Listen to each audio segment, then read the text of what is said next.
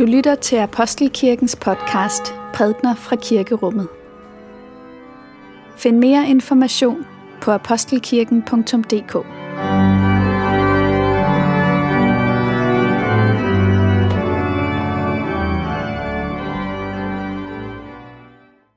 God morgen alle sammen, og velmødt til gudstjeneste her i Apostelkirken, 4. søndag efter Heltre Konger. Det er lidt finurligt sammenfald i dag. I ved, der har været det store stormvejr, og dagens tekst omhandler også et stort stormvejr. Ikke inde i byen dog, men ude på en sø. Vi skal lytte til beretningen om Jesus, som kommer til sine disciple midt om natten ude på søen i et stort stormvejr. Glædeligt er det også, at en del af jer har trodset vind og blæst for at kunne komme til gudstjeneste her i Apostelkirken i dag langvejs fra, i anledning af, at vi skal fejre dåb. Om lidt vil Gry blive båret ind, og altså senere i gudstjenesten skal hun døbes. Men lad os først samle vores tanker i det, vi lytter til bedeslagene. Vi skal læse fra Matthæus evangeliet kapitel, 22, kapitel 14. Og øh, vi møder Jesus og disciplene der, hvor de fem brød og to fisk netop var blevet til mad til mange tusind mennesker. Lad os takke for Guds ord. For Guds ord i skriften. For Guds ord i blandt os. For Guds ord inde i os takker vi dig, Gud. Straks efter nødte Jesus disciplene til at gå ombord i båden og tage i forvejen over til den anden bred, mens han selv sendte skarne bort. Da han havde sendt skarne bort, gik han ene op på bjerget for at bede. Og da det var blevet aften, var han alene der. Båden var allerede mange stadier for land og kæmpede med bølgerne, for vinden var imod. Men i den fjerde nattevagt kom han til dem gående på søen. Da disciplene så ham gå på søen, blev de skrækslagende og sagde, det er et spøgelse, og de skreg af frygt. Og straks talte Jesus til dem og sagde, Vær frimodig, det er mig, frygt ikke. Men Peter sagde til ham, Herre, er det dig, så befal mig at komme ud til dig på vandet. Han sagde, kom. Peter trådte ud af båden og gik på vandet hen til Jesus. Men da han så den stærke storm, blev han bange, og han begyndte at synke og råbte, Herre, frels mig. Straks rakte Jesus hånden ud, greb fat i ham og sagde, du, lidetroende, hvorfor tvivlede du? Da de kom op i båden, lagde vinden sig. Og mændene i båden kastede sig ned for ham og sagde, Sandelig, du er Guds søn. Amen.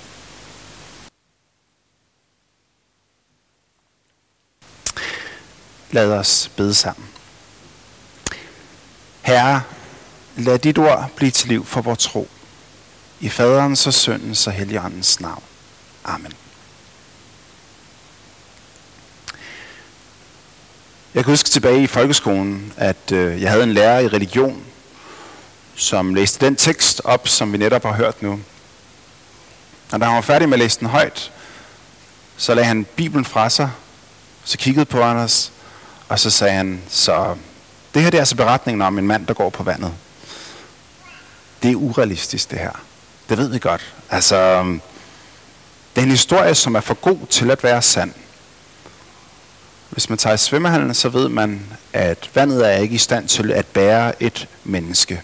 Nej, sagde han, det der i virkeligheden er på færre i dagens tekst, det er jo, at Genesrets sø var en, en fiskersø, et fiskersted.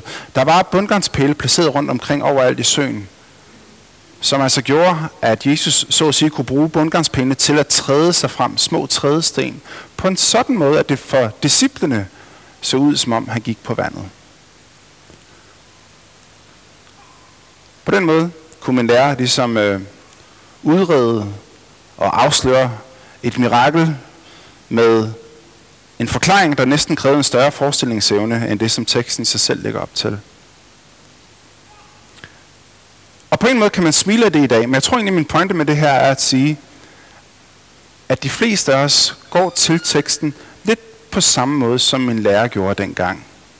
nemlig som en mirakeltekst, hvor Jesus han spiller med de guddommelige muskler, og hvor vi så stilles over for valget, om vi finder teksten troværdig eller ej. Tror vi på, at Jesus havde superkræfter, eller tror vi, at det her det dybest set er en mytisk fortælling, som er blevet til en slags historiefortælling?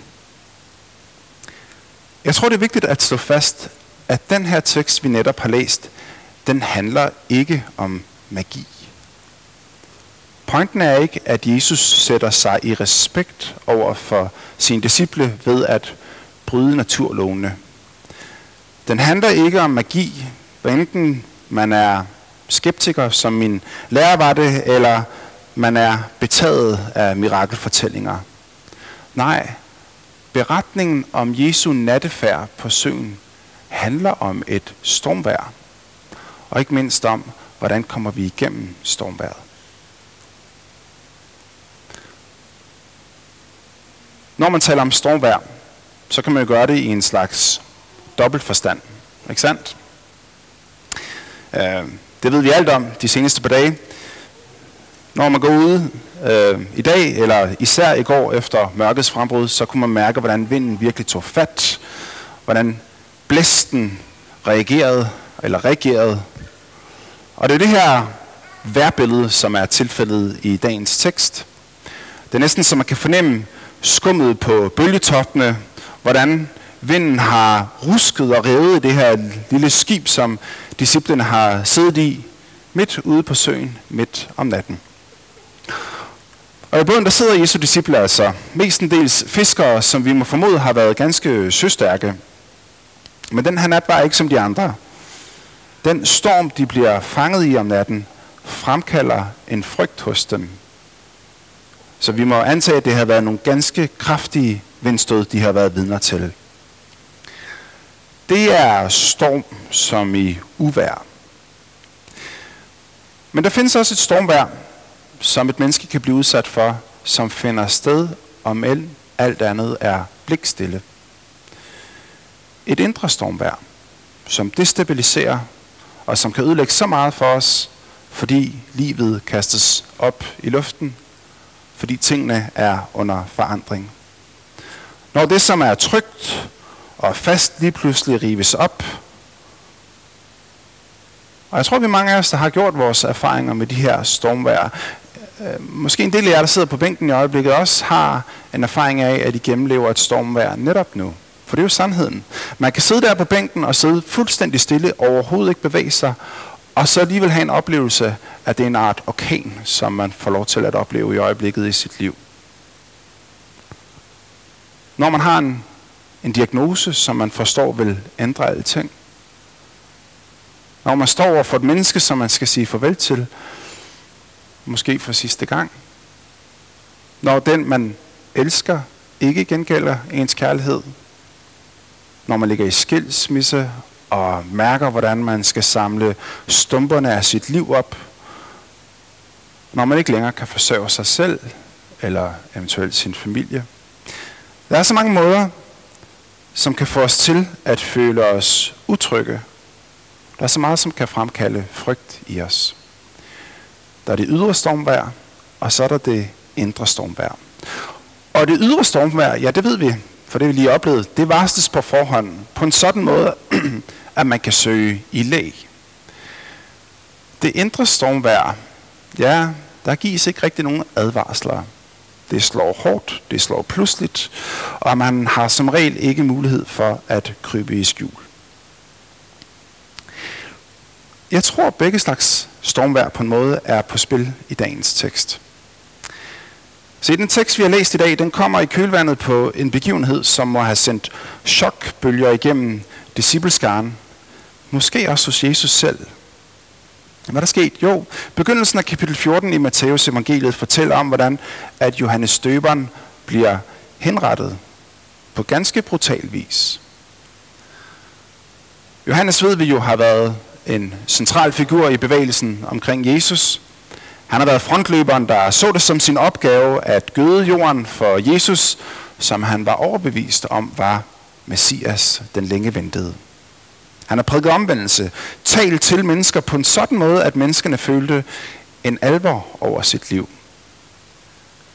Flokke, måske i tusindetal, har søgt ud i ørkenen for at lytte til Johannes Støberens profetiske røst. Så var der bare det, at han har blandet sig i nogle kongelige affærer.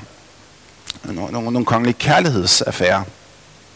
Johannes havde højlydt kritiseret, at kong Herodes havde taget sin brors kone til ægte. Og det slipper man ikke ustraffet fra, så Johannes var blevet sendt i fængsel. En aften så holder kong Herodes hof, og han er bjergtaget af sin nye hustru. Og han siger, jeg vil give dig lige, hvad du ønsker. Og hun har et ønske, og det er, bring mig Johannes døberens hoved på et fad. Og sådan gik det. Johannes bliver halshugget ned i fangekælderen. Og hans venner, hans disciple, kommer kort tid derefter og samler resten af kroppen op og får lov til at begrave ham, og de bringer selvfølgelig bud om, hvad der er sket. Og i versene inden dagens tekst, der hører vi om, hvordan Jesus og hans disciple reagerer på det her. Og Jesus bliver tydeligt berørt af det her. Han søger væk. Han søger op på et bjerg for at øh, finde ro, for at bede. Han har brug for alene tid, men skarne har fået øjen på ham, og de, de følger efter ham. De vil ikke rigtig lade ham alene. Og han tilbringer tid sammen med dem, helbreder, det bliver aften, skarne bliver sultne. Og her fornemmer man, at der begynder at ske noget, også med disciplene. De øh, er også påvirket af Johannes' skæbne, og de er pumpet for kræfter, pumpet på overskud. De siger til Jesus, det er sent nu, Jesus. Folk er ved at blive sultne. Send nu folk tilbage til landsbyerne, så de kan få noget at spise. Og så spørger Jesus, hvad har vi egentlig af mad? Fem brød, to fisk, siger disciplerne. Og der har vi altså den her madration, som ender med at blive det store bespisningsunder, som finder sted i skyggen af Johannes Døberens død. Så folk bliver bespist, folk har mætte maver, men alligevel så er det som om, at der er en konfliktsituation, der udvikler sig hele tiden. Disciplerne er oprørte. De er blevet alvor nu, hvor Johannes har været en af dem, der var yderst dedikeret som dem selv. Han har selv betalt den højeste pris, Johannes nu. Og med alle de her tanker, med alle de her sorger og bekymringer, har disciplene gået rundt, samtidig med, at de skulle vise, hvad kan man sige, tjenestvillighed, de skulle vise overskud i forhold til de her folkemasser, som var samlet omkring Jesus. Og der er noget, der tyder på, at det har de ikke kunne formå. Altså, de har været ved at gå op i en spids. De har vridset af folk. På en sådan måde, at Jesus på et tidspunkt siger, nu er det nok.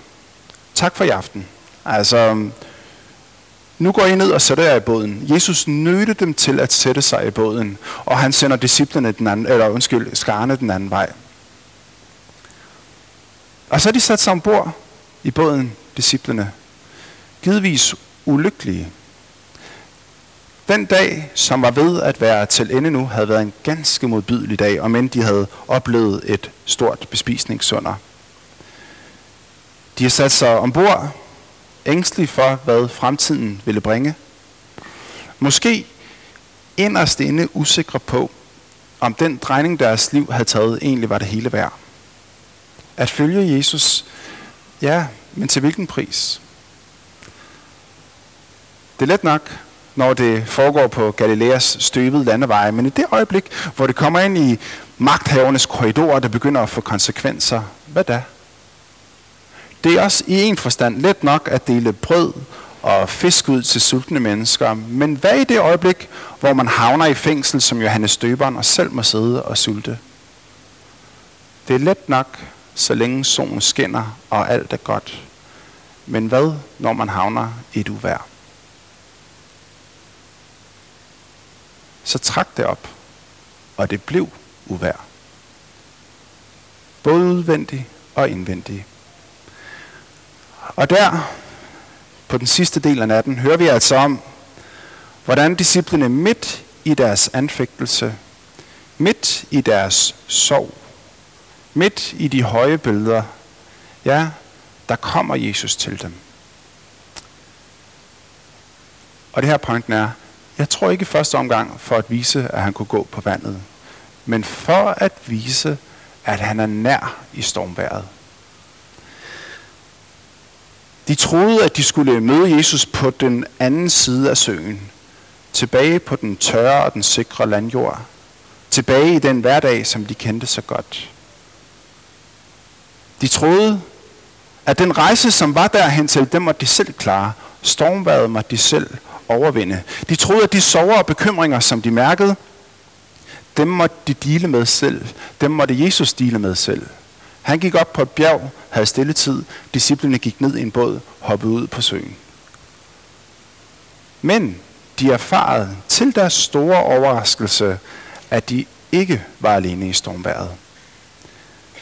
At helt uventet og også helt uigenkendeligt for dem i begyndelsen, så var Jesus dem nær.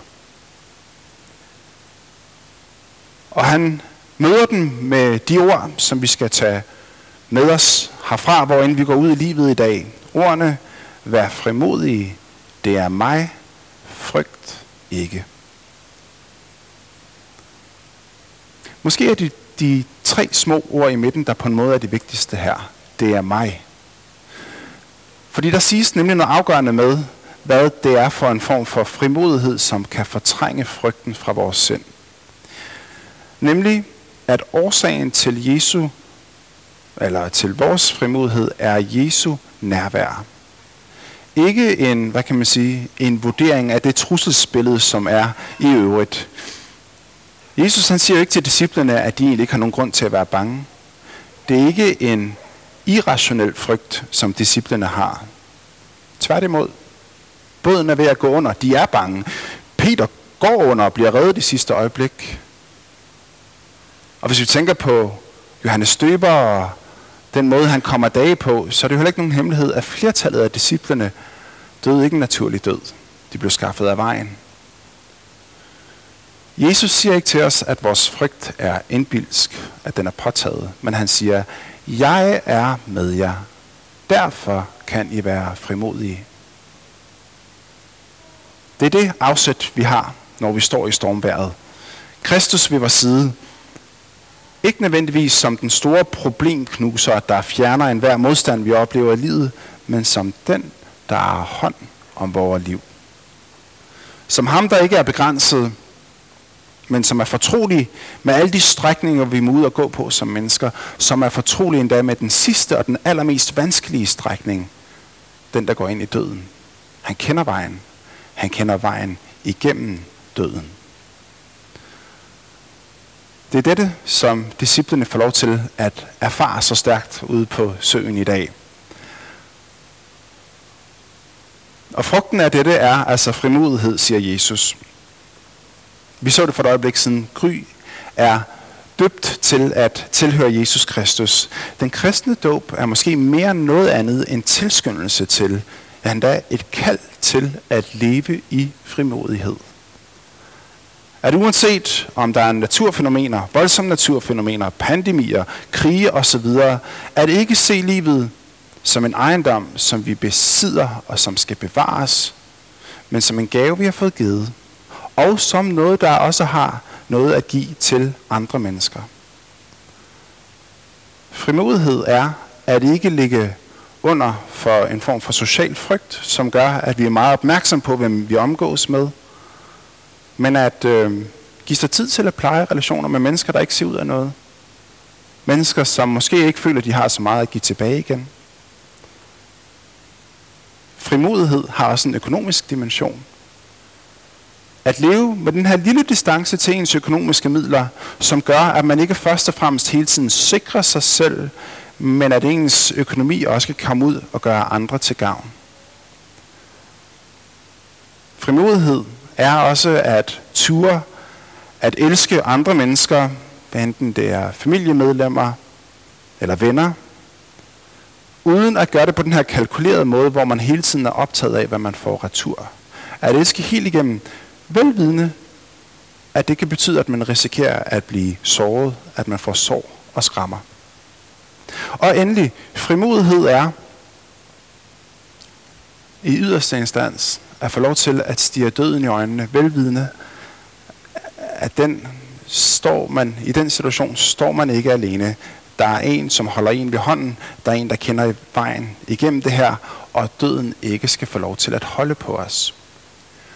Grundtvig formulerer det her fabelagtigt i salmen, og Jesus lad mit hjerte få. Han taler om dette at smile af sin død. Det er dristigt skrevet det her. Men det er egentlig det, der ligger i det. Det er frimodigheden, som vi må have også i mødet med døden. Formodigheden, der altså ikke lukker øjnene for trængsler, som et menneske gennemgår, men er så bevidst, at vi møder dem ikke alene. Kristus er ved vores side. Han er stormværets herre, og han kan finde vej. Lov og tak og evig er være dig, vor Gud, Far, Søn og Helligånd. Du som var, er og bliver en sand treenig Gud. Højlået fra første begyndelse, nu og i al evighed. Og lad os bede. Herre, giv mig mod til at leve, og giv mig mod til at dø. I tillid til, at i dit nærvær, der er jeg, hvor jeg skal være. Amen.